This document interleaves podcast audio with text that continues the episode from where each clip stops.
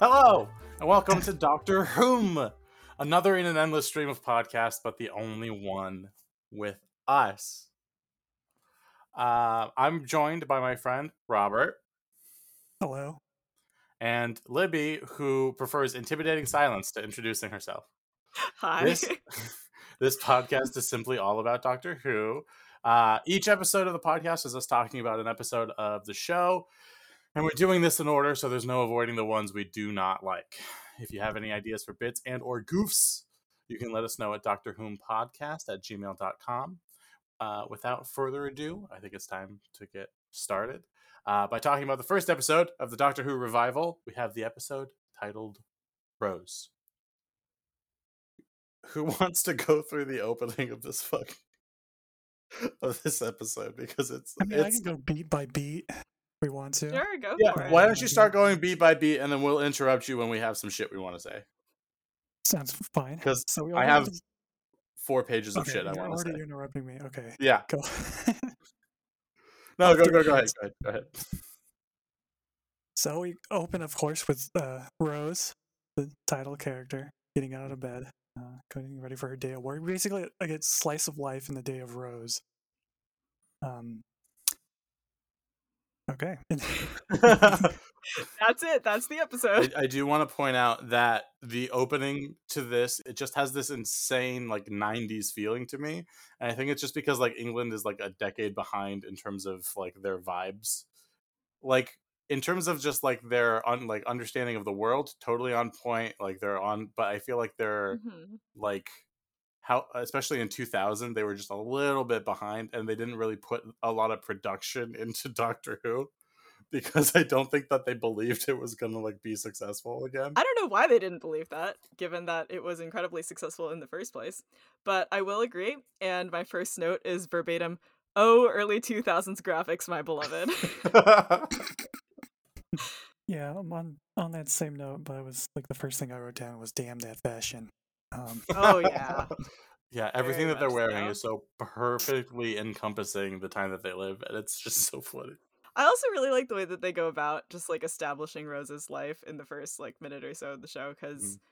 one, huge Buffy the Vampire Slayer vibes.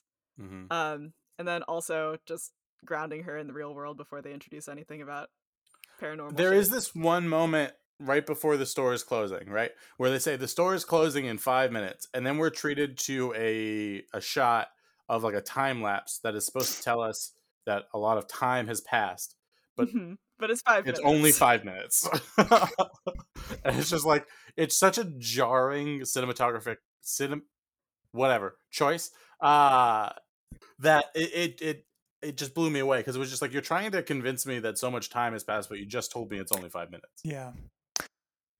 Get so we get sliced in the life, um, Mhm. and then we move on to the next portion, which is uh, so she forgets to turn in her receipts lottery. So Uh, it's lottery sure. it's the lottery money. When we were doing our test and I was trying to recall the episode details, I said it was like coupons or something. And I realized that I thought that they were coupons in my brain because British money has colors and that didn't look like money to me. And it was just like, Mhm. that's like British money is just weird. I don't know if I would call it weird, but they definitely decided to use a different color other than just you know. Green. Different Every shades other of pale country green. in the world has colorful money. I know, but the thing is, is I don't get to experience it, and I'm jealous about it, so I have to call attention to it. I want the Mhm. colorful Yeah. money. Our fifties are colorful. With yeah, I think they get tr- they're trying to do like a red, red, white, and blue theme too. They are. That's Are money? horrific. Yeah, I don't want to do that. right? Oh no, Yeah. I don't want that. That's want too that. Feel like the flag in the background. Absolutely not. No thanks. Anywho, she goes down to the basement to look, uh, return these uh, receipts. Nope. Still lottery money. then begins. Um, Why? I uh, no, no, no, okay. So she is handed the lottery money by a security guard who's like, Yeah. "Hey, woman who works here, you go into the basement, the spooky basement, by yourself." Instead of me, the security guard, who at the very least probably has pepper spray, you do it. You go into the the dark, dimly lit, potentially dangerous basement instead of me doing it. And I'm just like, why is it her job? I don't think anybody thought the basement was dangerous, though. I get. I mean, sure, but like, how is it her job? Instead of like, they never say that she was like a manager or she was like uh, a shift lead or something. She was just like another uh, salesperson in a dead end job at a department store. And it's her. And it's, apparently, it's her job and not any of the other employees to go do this thing. And I just thought that that was ridiculous. I think that's a little nitpicky. I just assumed that they were like her um receipts or whatnot from like her sales, and so she had to be the one to take them back and be like, Maybe because I don't, I also don't see why. I mean, I it does like again a little nitpicky to assume that like the basement is automatically dangerous in the department store Yeah. you work at. Like I don't go into the Like, back I'm room sure where she's I gone work down and, like, there like multiple times like, a "Oh, week, I guess, yeah. regularly. So yeah, she heads down there, um, and then goes into a storage room because she hears uh some noise. she's calling for Wilson, very a la Tom Hanks. I was gonna say that. Yeah. She's like Wilson. well said. Uh, heads in there, mannequins. Now, like the shot doesn't seem, and this is my opinion, creep again. The shot doesn't seem too omin- ominous to me, unless of course you're afraid of mannequins, and I must assume that it was Mm. terrifying. So which- I also those mannequins, they're just guys. Like you, you, you look at them and they're just like those are guys in an outfit. That's not. That's not a. That's not plastic. Like they, also, they you know, if you were in just a basement filled with mannequins, there would be a, an element of dread. I think. After watching this episode and having this in the back of my mind, absolutely. Before thinking ever that a mannequin could come to life and harm me, it would just be another. It would be like having a uh, walking into a shed full of shovels. You know what I mean? Like I'm not scared of the shovels. I've never seen um, somebody get hit by a shovel, so you know. Not yet. Yep. Give it Okay, I don't know why that, that was a very bad example on my um, Also, I do want to. I uh, I want to point out the uh, the the NPC, the extra that we never get to see. Um, Derek, who is apparently the prank master at Henrik's department store, Oh because yeah. she's just like, This is not funny, Derek. yeah. I'm just like, who is Derek that you assume that this is something that he's done? What has he done in the past to make you think that this is some like he would go to the the extent to plan something like this? one of the mysteries that will I don't think we need to know, but also like you know, it keeps us in suspense of like this Derek that we'll never meet and never. Just the- There's just a spin-off about building. Derek, and it's literally just like impractical jokers. yeah. But yeah, the mannequin's life is breathed into him. Um, they begin to slowly make their way towards her when the doctor appears. Very slowly. very, very slowly. They're not menacing at all. Um, and they run off toward the elevator and make uh make their escape. So I the light jogging that they're doing is just so antithetical to what I would expect someone to do when they're running away from a dangerous situation. They were oh, like oh, especially when it's barely prefaced exerting them. by "run for your life." Yeah, it's just like they're just like jogging like this is a this is a healthy little fun run or or something and not I'm running for my goddamn life. And it's just god, just a little bit more urgency, you know what I mean? Mm-hmm. Right. I feel like I'm being really mean to the episode. I do really like Doctor Who. I'm just I there's this not has going to be a lot, taken on a bit of a roasty tone. Yeah, it's it's a little roasty, but there is some cool stuff. Um just maybe not so much in this season. I will say, I really do like the way that the Doctor is introduced. He has just fantastic chaotic energy. The way that he shows up, he's like, "I'm gonna blow the place up. Might die in the process. You can't tell anyone because they'll die. By the way, I'm the Doctor. Nice to meet you. Fucking run." yeah. Like that's a great way to introduce a character. I like it. Yeah, and after the episode just like blasts through any exposition that they needed to for Mhm. Rose by just showing you her entire life in less than a minute. Uh, and then he just shows up out of nowhere, given no explanation for who he is. And it's just like this, it, it really adds to like this mysterious figure that he's supposed to be. Yes. Mhm. After we've spent so much time establishing Rose and her life, and then it's just like, wow, your entire workplace has been exploded. Congratulations. Yeah, I, en- Yeah. I did enjoy that where he's like, I got this block of what looks like C4 explosives. I wrote down I, I wrote down sci-fi C4. Uh, and I'm just like, so and part of me saw this and was just like, oh, you know, he needs the sci-fi C4 because he doesn't have his screwdriver yet. It's the Oh, first but he episode. absolutely does. I know, like He ten minutes on the later in the episode, yeah, yeah. he he he get he has the screwdriver, and it's just like, why didn't if it's a communications array, I like coming into this episode fresh and not having and like pretending I've never seen a Doctor Who episode before, no problems, right? How am I supposed to know what the the, the screwdriver can and can't do? But like I've seen enough Doctor Who to know that if it's just like a communications array or like a signal of some sort, the screwdriver can usually shut it down. Mhm. There's no need to blow up a department store. Unless he's also a pyromaniac. Just the ninth doctor likes to blow stuff up. I don't know. I mean- maybe. I guess It's just fun for him. he's more. He might be more violent chaos than than any of the other doctors, but that remains to be seen. I guess when we deep dive into the the other episodes, we'll figure it out. Mm. But no, like I said, I didn't realize that. Yeah, I guess he could have used his screwdriver with future knowledge. Um, but when I was initially watching it, I didn't think about like, hey, could he have just used it? It was like, oh Yeah. yeah, he's got to blow this thing up. So I saw no problem with it. I really did not question that, but I'm also just like a sucker for explosions. So It's fair. Even the CGI explosions that look Oh, like yeah. they're not real. There were so many just like copy paste Photoshop explosions in this episode. hmm Oh gosh. it is incredibly campy in a fantastic way. There's like a charm to it that um, I guess we'll get into a little bit later. But um, so yeah, Rose runs. Um, Doctor blows up the building. She gets back home, and her mom and Mickey, her boyfriend, have her. They're like, "We're glad you're alive." Um, and then we get the ominous shot of like her telling Mickey to take the arm with her, with him Mm. before he leaves.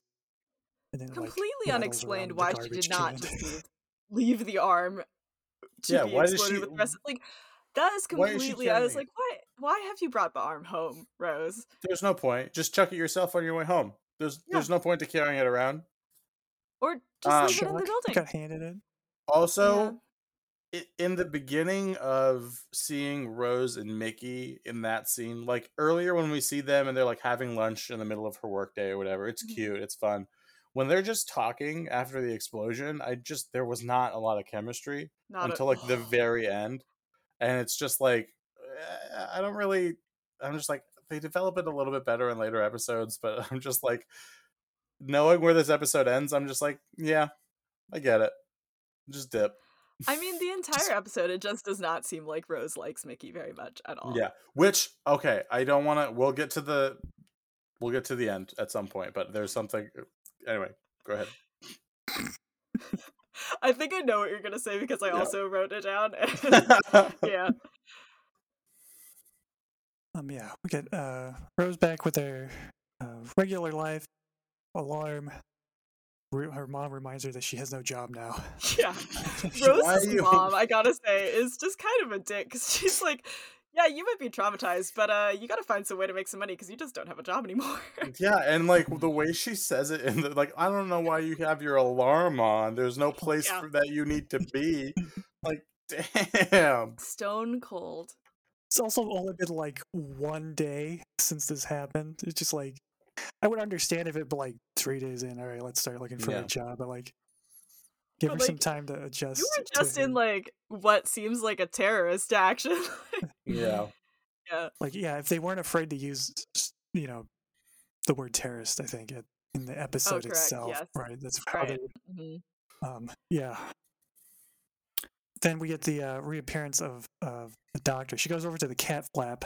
Um, she hears it like flipping in and out, and then sees all the nails, and then we see his lovable face. They do they do a really good job of making you think that it might be the hand Yes. coming back in through the cat flap because that's absolutely what I thought was about to happen. Mhm. And like I've seen the episode before, and every single time that tricks me into thinking, "Oh, this is where the hand comes back into play." But, Yeah, it's just him. He's just um, very silly exchange where he's like, "What's your do? What are you doing here?" And she's like, "I live here. What are you doing here?" Like I live here. He's like, what do you do that for? Yeah, right. And then um her mom tries to go all Mrs. Robinson on the doctor. Oh yeah. Yeah, and she's just like, "Oh, there's a strange man in my bedroom," and he's just like, "Uh, uh not about it. Not gonna." Mm-mm. It's like no. I will say I appreciate that that like whole scene is just nice. Um, not like laugh out loud funny, but there's like Mhm. moments where it's like each joke is like he's like flipping through the magazine in the house and he's like, "It's never gonna work. He's gay and she's an alien." yeah. We get the yeah they they meet Rose is trying to interrogate him about like what's going on, and then we do get the reappearance of the arm which attacks them hmm Mhm. in as what I thought was a funny way as he like runs. Yeah, they they very clearly just were just they gave them the arm and they were like, "This Well- is attached to your face. Just wiggle around a bit." Um, a little bit before that though, we get the first in uh a it's it's like a rite of passage for all new doctors, right? Where they have to like comment on some unfavorable part of their appearance as the Yeah, doctor the and just be like, "Oh, these ears." I'm just like, why do we have to self-deprecate the the actors? You know what I mean? Like it's a good bit, but I feel bad It's just to show that they're uh, I was gonna say human, but you know, that he doesn't have like control over the yeah, you The don't get control over the what your face looks like for the most part. Yeah, we get the exchange, and then we he shuts down the arm. Mhm. He runs out of the apartment. Rose in, in pursuit. Then we get the like long shot of them walking through Mhm. like Mhm. why was the music so tense during this long shot i don't understand it was like in the there was like this like tense sci-fi music that's just playing in the background while they're just talking there's literally no reason for the music and it's just like they wanted something to fill the silence but like it doesn't fit the tone because they just went from the the tense moment and now we're supposed to be on like the the like come down a little bit before they ramp it back up and it's just why why the tense music That's a good point. Not something I noticed, but a good point. I think it was just trying to add to the like intensity, uh, the exposition of him. Yeah, I don't know why. I didn't don't understand why it was so intense. Like, Mhm. it wasn't like i just I, I it took me out of it a little bit because this is the first time that i've ever noticed that and i was just like laughing at this moment where i'm supposed to be like getting exposition i was like I, Mhm. it just doesn't it's silly yeah, it wasn't like end of the world exposition. It was like, yeah, there's aliens. There's weird stuff out there, Rose. I'm Mhm. part of the weird stuff. I'm dangerous to be around. I don't think it warranted that music. Um, I have a I have a note here. I don't know what I was referring to, but I, I I wrote, "God, I can't wait until the writing gets good." Yikes! I do love that this is, I think, the first time that we get the good old Doctor What running gag, because you know. God forbid they say the name of the show. Yeah, Is the I can't wait until the writing gets good part in reference to when the Doctor just randomly starts talking about like being able to feel the Earth's rotation? no, I actually really liked that. Oh, okay. I really I thought that that was like the was one moment. But it is just simply not an answer to the question that he was asked, which is who are you? That's fair. It is not. It's not. It. It doesn't answer the question he was asked, and he immediately follows this up with like he gives this dramatic monologue about how he can feel the Earth's rotation and how they're all falling through space, and then says, "LOL, forget about me, deuces." Yeah. Yeah, which is has the exact opposite effect. yeah, um, you would think he's been around for hundreds of years. He should know this about people. Yeah, he should. Unless it was, it was him deliberately teasing, but I, that's too much speculate. I don't want to get into like speculating on But hey, that's all we're here for is too hard. Speculation. speculation. He did it on purpose. He wanted Rose to join. Um, but yeah, which he disappears in the TARDIS, and she immediately goes on the internet and starts trying to look him up to get more Also, information. Right. Rose, She goes on the imagine typing in just the word doctor. doctor. like I have here, imagine Googling doctor and expecting a specific result. yeah. Like any Yeah. result that you're thinking of. What I have written down is Rose, you dipshit. Who do you think you are? Just googling the word doctor. and this reminds me, I just have this very specific memory of the first time that I was watching Doctor Who, like back in the day with my parents, and Mhm. my dad referred to Rose the entire time that she was on as dumb as bricks girl, and I think I understand why now. Oh god. Just in that one moment. Just, Where she's well, just like, honestly like this whole episode, she's pretty dumb. I do love her immensely, but like you know, she took the arm home. She just googles the word doctor. She Mhm. does not notice that anything is wrong with her boyfriend when he turns into a plastic man. Like, you know, Rose. Also, I love Clive. yes, Like, I I, totally what- forgot about this like, whole this like is- conspiracy theorist plotline. Because like this is what happened. Like with the the next thing, like she Google's eventually finds by googling Doctor Blue Box and like Mhm.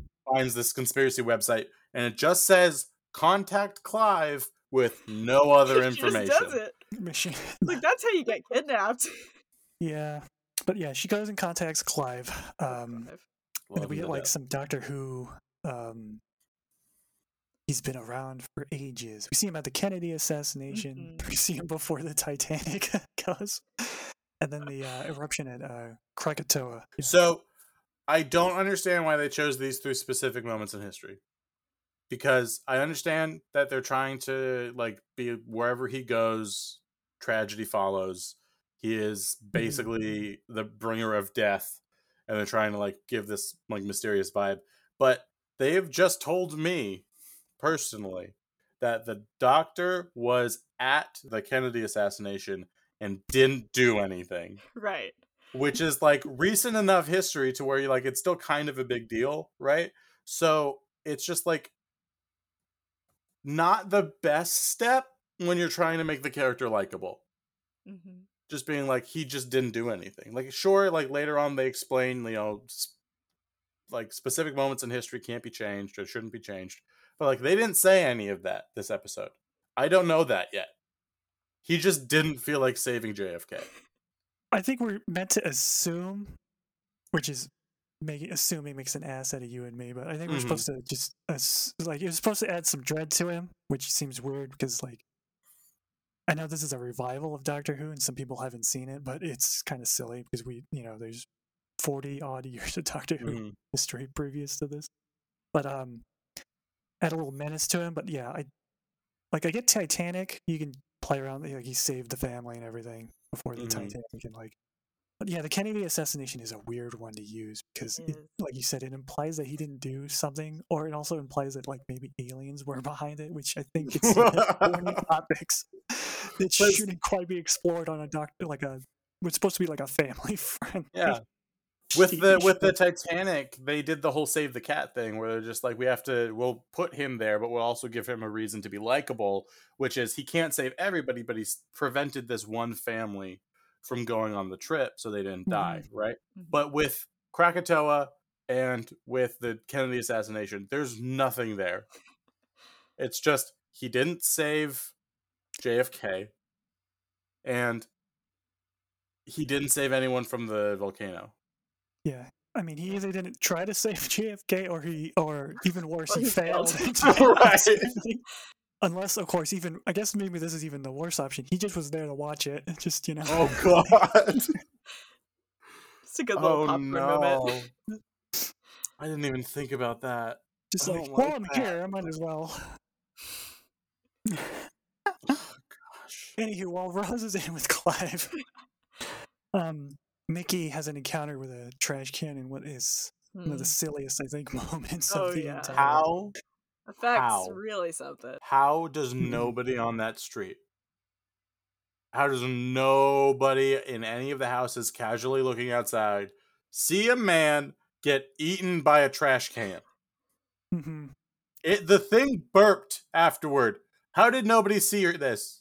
It doesn't make sense. don't people look out their windows as much as you think they do. I guess, but we literally show multiple people walking down the street before any of this happens. One person's coming out with their someone's like walking down the street. I think someone um carries their trash out and gives him a dirty look because he's like racist or something. Uh and then dude gets attacked by a trash can. Nobody's there. Nobody's around this time. hmm Well, sometimes the streets are deserted. You know, just the trash can waited for its moment to gobble Yeah. them up. hmm I'm surprisingly okay with him being kidnapped by the trash can. My question, and maybe we'll get into this later, is how did the trash can teleport him to the location? That's what I'm confused about. Yeah. yeah. Yeah, because I mean, we're not. It, I mean, I guess we should have prefaced the entire episode with a spoiler alert. But uh, I guess we could go a little bit out of order. Just gotta give up on spoilers. Right? Yeah. I think it's like- implied that we're going to spoil stuff. so- Yeah. So we can go a little bit out of order here because Mickey is ostensibly fine. He's okay. Mhm. He ends up being like kidnapped. Their doctor's just like, oh, you know, it was always a possibility that they would keep him alive to sustain the copy, even though the copy melts. Right. So like, why do they keep him alive afterwards? Anyway, um, how did he get there? If all they had was the trash can, like they don't show us any evidence of the trash can having an accomplice, like the mailbox or something. yeah. Well, the mailbox wouldn't be made out of plastic, so I don't think it would be able to help him. So, Could be. it's living plastic, Robert. You don't know the rules. well, it's living plastic, but most mailboxes are made out of metal. and I'm sure that's the same thing as in, in jolly old England as it is here in the United States. So, Maybe. I mean, like I said, like I'm not. I don't mind the trash can because, admittedly, a trash can is big enough to hold a human man and Mm-hmm. I conceal them pretty well. It's just Mhm. how do they transport him and then transport in the duplicate without Yeah. Because it's implied that the trash can is the duplicate, right? Right, like it like digests him and Or like turns into him or something. Mhm. They don't explain it very well. They There's no explanation for what all. happens in that moment. They're just they're leading you to believe that Mickey is dead Mhm. and that this very obvious fake is left in his place. And Rose, as as you said before, Libby, in just a dumb, dumb idiot So brain moment, Incredibly dumb. it's so obvious that there's something wrong with this guy. His Yeah. hair, his face, everything's wrong. He's talking His weird. speech pattern, yeah. It's pretty hilarious in some ways because yeah, he has a plastic sheen to him, and his Yeah. hairline is like perfectly cut as compared to you know, normal Mickey, you know, which had you know human like he's had his blemishes and everything, and like his Mhm. face is all like smooth and like she gets right into the car. And no not problem. only that though, the he when he starts to drive, he like swerves a little like across Uh-huh. the street, which She, you think would be she doesn't say anything. Typically, you would expect like some sort of like dubbed over line of Rose being like, you know, where'd you like, why are you driving so crazy or anything like that. Couldn't be bothered. Couldn't be bothered to add anything like that in there. She's just fine. This is how Mickey drives. she's just still thinking about the dog. yeah, maybe Mickey's just a really bad driver. Yeah, that's what I thought about. Look, I would give it the benefit of the doubt. So he was still distracted by this mystery yeah, it's- man. she's still thinking about the doctor. Mhm. But like truly, she just simply does not look at or care about her boyfriend at all. which I think speaks a lot to their relationship. Exactly. To be fair, he also doesn't really care about her because earlier in the episode, after she's gone through a traumatic moment, he's just like, "We should go to the bar," and she's just, "You just want to watch sho- soccer," and he's just yeah, like, yeah. "Well," and she's just like, "Just go." And they try to make it look cute, but it's not cute. which may I don't know. I'll to give it the benefit of the doubt. You know, it all adds. This all starts building up and adds to the fact that like she does immediately run into the TARDIS at the end. not Mhm. immediately. Travels. Not Well, not yeah, immediately. Not yeah. immediately. Okay, well, we'll get to that when we get there. So Okay. Mickey isn't replaced. Uh, they go to a restaurant um, where it becomes obvious to Rose at this point, even because it wasn't before, that this is a fake Mickey. Because he starts to try to really interrogate her about the doctor, and then this annoying waiter shows up with this champagne bottle. They do the Only same bit in Sherlock. I'm just like the BBC has like a collection of seven jokes that they need to put in every show. And it's just like one of them is the main guy showing back up again, pretending to be a waiter. Yeah. Well, as as as we've said, this is the doctor. Um, how he knows they're there. I guess maybe he just tracked him down. He did track down the arm, so maybe he's been looking for another More You know. living plastic. ton yeah. So he tracks him down, and then here's what I question, and maybe you guys have the answer. Why does he shoot fake Mickey with the cork? Because it doesn't seem to do jack shit. Well, because he can't fire a gun. He's the doctor. well, it doesn't seem like he. It seems like a joke on his part. It's just like I'm just gonna shoot this thing in the face with this cork, just Maybe shits and he- giggles. Maybe he thought it would do something, and he was wrong. I liked the moment because um, fake Mickey, um, just it goes through his head down to his mouth, and like in the very most obvious cut ever, where it goes his CG his his face goes full CGI and malleable or whatever, and then they cut away, and then they cut back to him just rooting it around in his mouth and spitting it out. And I thought that was it was very obvious what they did, but I think I still think it was very well done. Yeah. I thought it was. I thought it was. I mean, cute. it's still pretty. Like even even with my faults to it, I, I like I said, there's a lot of funny moments I think in this, and that's one Mhm. of them because like he just shot him in the face with a cork. But um, so there's a little struggle ensues. He yeah, he rips the head off of this thing because he needs it to um, because as he explains to Rose, the arm wasn't quite as good as a, as a like a he's trying to find the the source of this, so he seals Mhm. his head. Um, and they run out of the restaurant with the body chasing him, like just absolutely wrecking shop. Uh, and then we get to the good old here's the TARDIS scene. So they run into to it, which I, I do appreciate because we see it from Rose's perspective. He runs in, she goes like, Mhm. "This box isn't going to help us." Then she runs in. We just see her look around, and then she runs back out, Mhm. runs around the TARDIS, runs back in, and we get the full view of it. Mhm. Yeah, I do like that they held off on showing us the full TARDIS until she did the the double take. Mhm. I love I I will never ever ever and I will and I'm I'm dying on this hill. I will never get tired of the the classic Doctor Who moments of like it's bigger on the inside. Oh yeah. I absolutely like uh, every new companion if they don't have a bit it's bigger on the inside moment, I feel personally stolen from. I think it's because it's something so natural that even even if you were versed in the idea of dimensions and time travel and had like Mhm. were open to the idea, you'd still have to do the double take. of like, all right, the box literally is too small to contain what's inside because it would take your brain a second for it to actually click in the place and everything. hmm And then we get Um, the the classic, um, another classic Doctor moment where it's just like, all right, the human's gonna have some questions, and I'm just gonna have to deal with it for a minute, I guess. And like this Doctor does not handle that very well. Like I think it's just, and I don't think it's Eccleston's fault. I think it's just the characterization of this Doctor, where it's just like he's kind of an ass, Mhm. like for no reason sometimes. Yeah, it doesn't quite um feel like he should be as brusque as he is. I'm trying to look for the right word. but, Right. like, yeah, I like I get that he's like because he'll say it later after they transport closer to the uh London Eye, not to spoil anything, but um yeah, gotta be careful with those spoilers as always. Yeah. as we describe the entire episode and our opinions on extreme detail. yeah. um where he's like oh i'm trying to save everybody so like sorry i'm such a butt at the moment but like you know the world might end here. Um,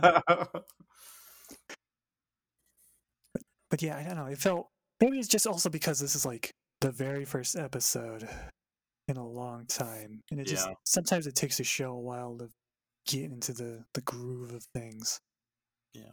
the, you can't base and like it's it's hard to say because it now that we have all of these extra episodes and we've seen a lot more evidence of the show Mhm. we know that it gets good right but Yeah. like day it comes out right and you're just like okay that's fun i guess Do you think at that point in the episode he had already decided that he wanted Rose to accompany him? Or was he just like, this human is just in the way, like, let me do my thing? Like, is that why he's being kind of a dick? i'm pretty sure he only does the like big sigh of oh my god i'm gonna have to answer all these questions again for people that he like truly thinks are going to be a companion. Um, other than that, I think he just like blows off their questions and like gives them some half-hearted answer. But I think he was like actually sort of involved in the conversation to the point where he Mhm. forgot about what he was doing Mm-hmm. and, And let it melt. Mickey's head started to melt. Yeah. And he gets he just gets so upset that he was distracted that he doesn't have time to think of, oh, her boyfriend's fake doppelganger's head is melting. This is probably a rough moment for her. Yeah, Mhm. but here's the thing. She wasn't that mad when he like popped off his head. Like she only got mad when it started melting, and it's like, Yeah. wouldn't you be upset when the head got ripped off in the first place? Yeah, that's a good point. Mhm. Yeah, it's like not to get into like super episode analysis here, but there's like some fine tuning things that like just because I Mhm. like she has a normal reaction to like realizing that her boyfriend might be dead and then his face melting probably adds to the trauma. Um but like yeah, maybe when his head popped off. But well, then again though, that was in the middle of the um yeah, her life was The being diner. the threatened. at the body same trying to time, kill so- them. So like, there's not Yeah. enough time to like sit Really- and process yeah. it when you're trying to be in the in the immediately trying to be killed, and this is like the aftermath. So it kind of makes sense in that respect. Um, but yeah, af- we have the moment that the doctor explains a few things, explains uh, what they're up against, shows Rose the anti-plastic Right. um, he's gonna need. Which is, um, if I may say, this is the uh, nonsense sci-fi Deus Ex Machina of the week. Is the anti-plastic?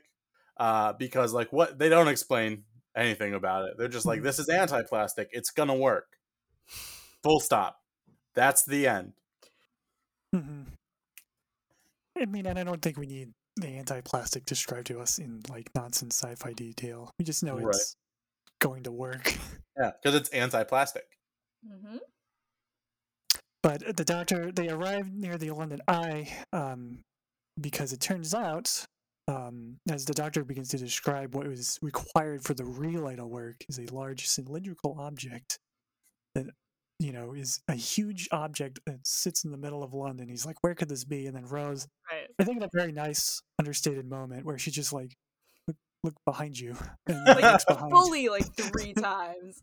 No, it's the Because- comedy rule of fours this time because he's just Uh-huh. like, what, what, what? Oh, Oh. they um, run across, find the secret lair for the uh, Nestene consciousness. Is what it's Mhm. called. Yep. yeah, the Nestene consciousness. Um, they the doctor gives it its chance. He's like, no, no, I'm not here to kill it. I'm gonna give it its chance. And he goes and um, tries to negotiate with it. Mm. It's Again- making it still alive and well. Mhm. Oh, Sorry. go it. it's we're we're at the point where this like I got to give it a chance comes out of left field, right? Right. Because from what we've seen of the Doctor, he's blown up a department store. He's he's he's ripped the head off of this fake plastic guy and the head melted. We have he didn't save JFK. Like how are we like we are past the point where you can reasonably tell me that he has to give this thing that's a, that's ostensibly going to be killing a lot of people a chance before he does anything drastic. He has already done the drastic Yeah. stuff.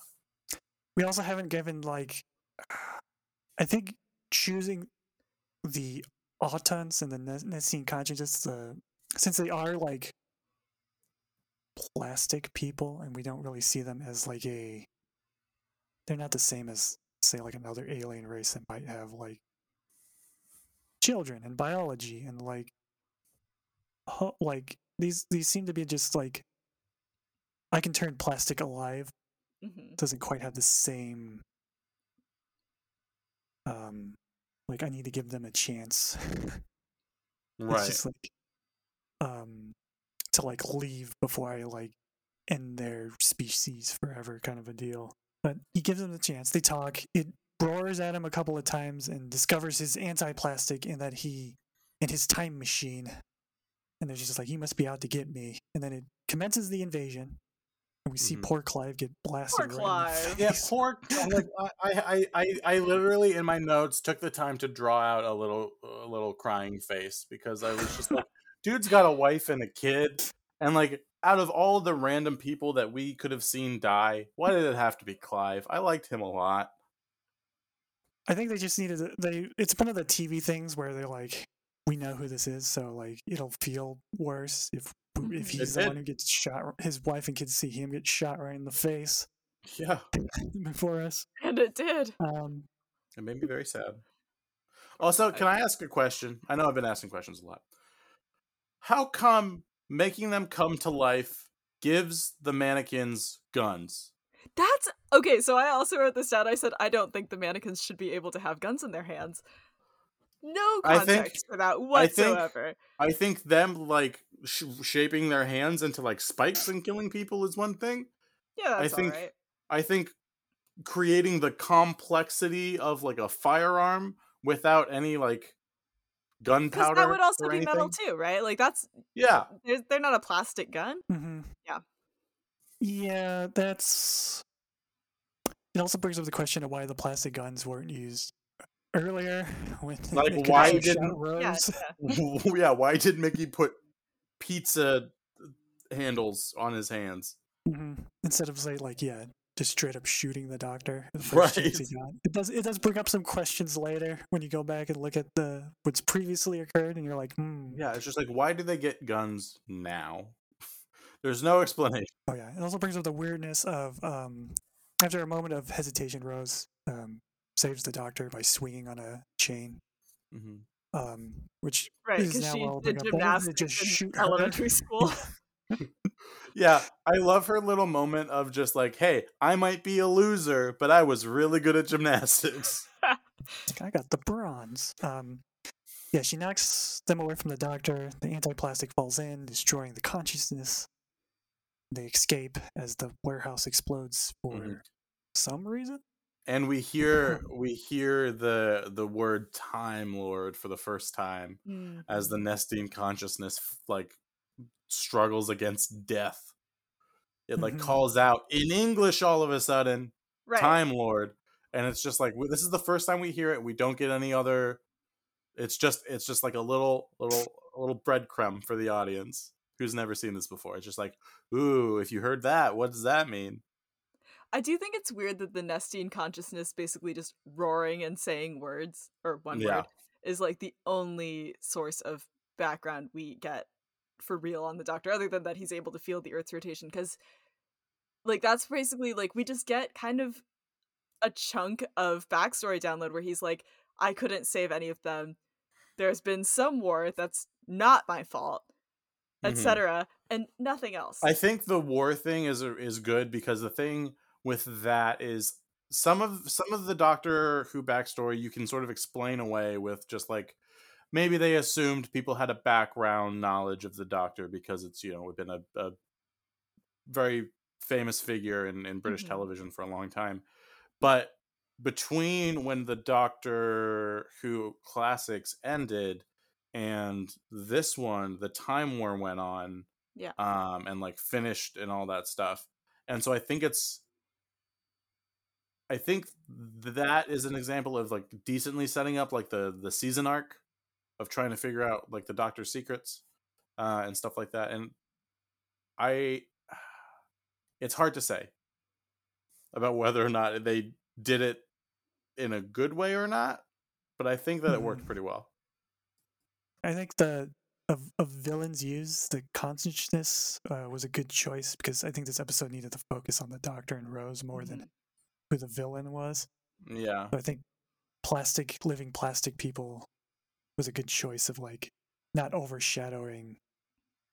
Um, Yeah. what was important. Mhm. like it's very basic very basic very Yeah. 2d yeah. but like that's what we need in a pilot because like we need we don't care about the bad guy who we're never going to see again we want to establish the characters yeah i completely agree Mhm. And then we get they escape. We get that moment where the doctor offers Rose the journey. She declines because she needs she feels like she needs to stick with Mickey and her mom. Disappears. he comes back and he goes like, "Oh, it's also a time machine," and she's like, "Okay." That's And what she sells her on it. Right. the- No, she doesn't just say she doesn't say okay. She looks at Mickey and she says thanks and he says for what? And she says fucking exactly. Fucking exactly. You piece of garbage. God. Oh my god. It hurt like I don't care. nothing, Mickey. Yeah. It's just like god damn, Rose, since when were you such a savage? Ugh. Also, we we we glossed over Rose calling her mom to make sure that she's okay. Her mom trying to talk to her, and Rose just hanging up. yeah. It's just like, okay, she's talking, she's alive. That's She's good enough for I'm me. done. Hang up on my terrified single Does not inform her mom that she's leaving in the TARDIS either. Oh yeah, no. Um, I do want to point out a couple of things that I wrote off to the sides that didn't really have to do with the plot at all. Um, the the puns that the doctor the doctor I was like like when he deactivates the arm and he's just like, see, armless. Oh, Uh, yeah. that was that was really cute. I like the puns in Doctor Who. They're always so bad, and I love it. Um, and then the best example of just like nonsense British lingo in this episode, I think, is mucking about. Hmm. I really like it. I really like mucking about. You're just like you're just screwing around, just mucking about. And I wanted to play a game with you guys. Oh, Um, please. Okay. Yeah. So maybe this isn't going to be as crazy as a game for you guys, but this was something that came up to me. Was it's I'm gonna I'm gonna give you all the word of the day, and you're gonna tell me whether or not this word that the doctor said out of his mouth is a real word or some nonsense. And we're gonna we're gonna just we're gonna take your votes, and then I'll tell you. Okay, and you guys are both smarter than me, so you may be able you may be better at me at this game, and they may be pointless.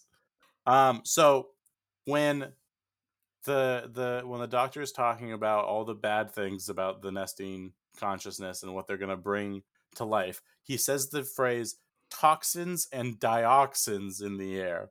Is dioxins a real or fake word, I'm gonna go with fake. Robert? Sounds like a like a real. You're gonna go real? Okay. Dioxins, real word. It just means an environmental pollutant.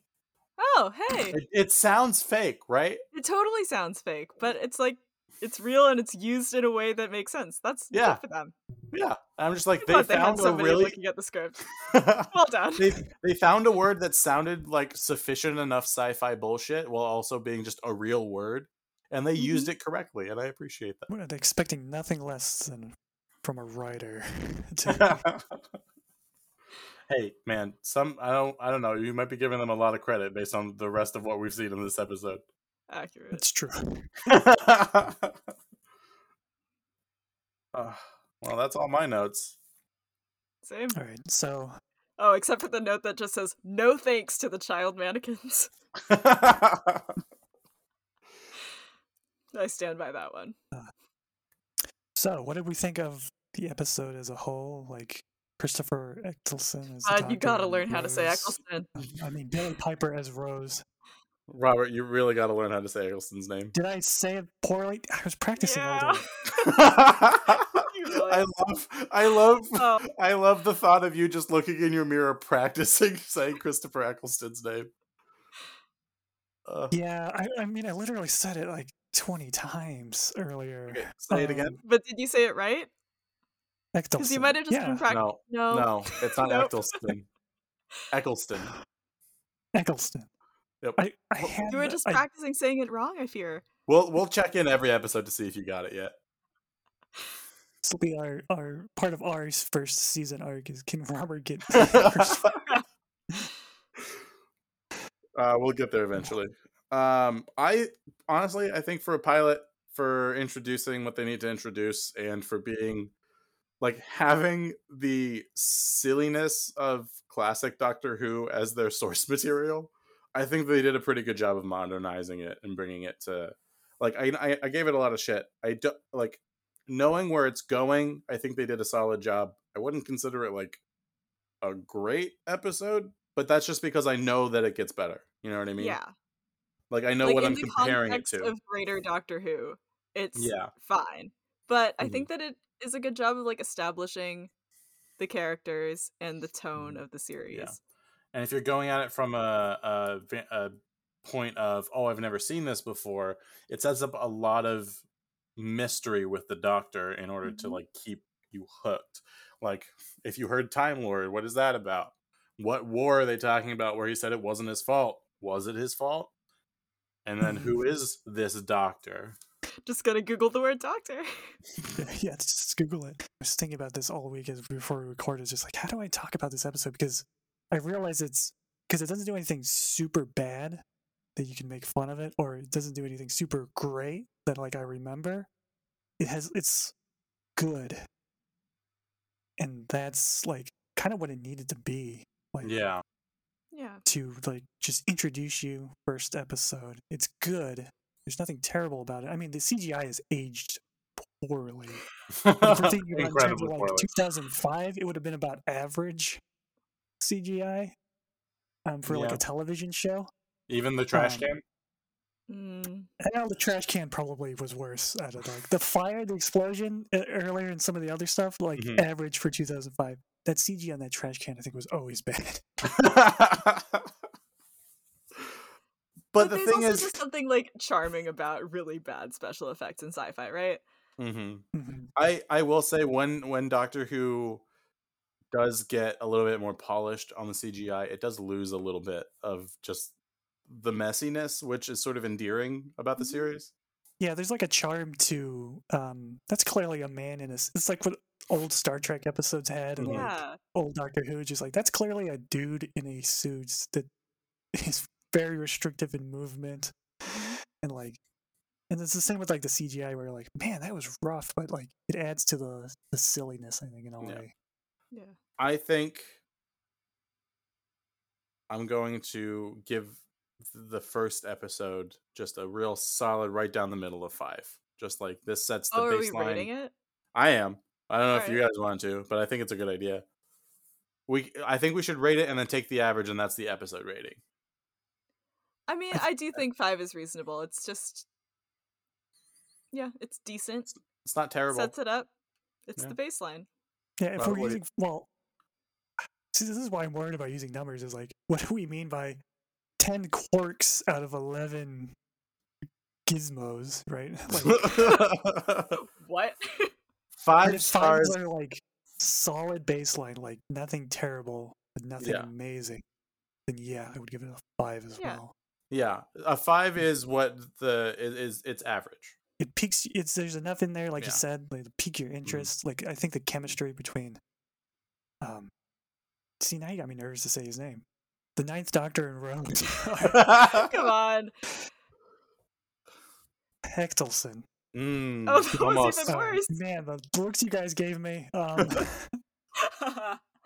We'll get you there, bud. I promise. but I think they're two solid leads, and it's like Yeah.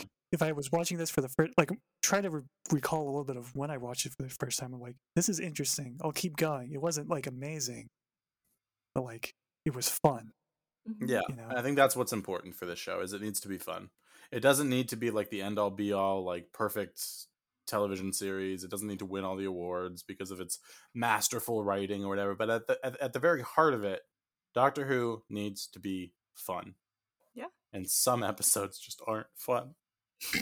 but we'll get to that eventually.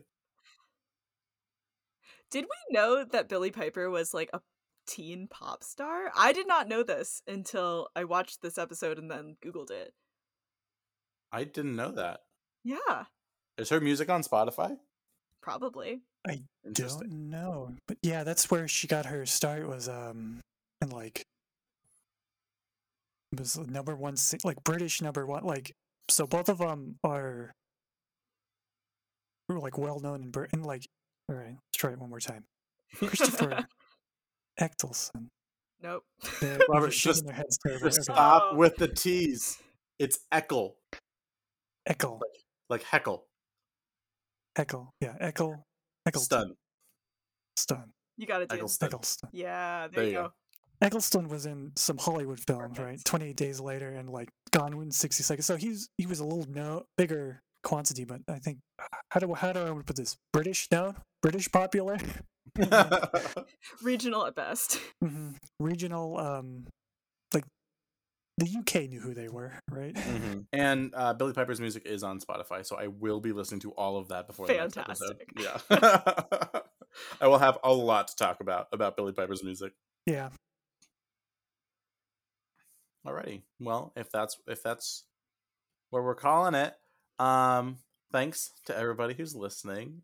Uh, and if you, again, like I said at the beginning of the episode, if you would like to share with us your thoughts, ideas for bits, or or, or things you want us to, to talk about, maybe, um, Doctor Whom podcast at gmail.com. And we are launching a Patreon. If you search for Doctor Whom, I'm sure you'll find it. If not, I will will put the link after this or the name of it because I don't know what it is right now. We'll have links in the episode description. Yeah. Anything you guys want to plug before we say goodbye? No? Okay. Watch Doctor not Who. at the moment. Keep up with the show. Yeah, Yeah, if you didn't watch the episode before you're wa- listening to this, what are you doing? We're well, listen. I know we're entertaining, but we're not good enough for the to to tell you exactly what happened, and it's worth it's so worth it to just laugh at the CGI of the trash can. Oh yeah. yeah, Yeah, that trash can moment will has a special place in I think all our hearts now. Yeah. Alrighty. Well, thanks for listening. Thanks, Robert. Thanks, Libby, for being here. Later. Have a good day. Bye.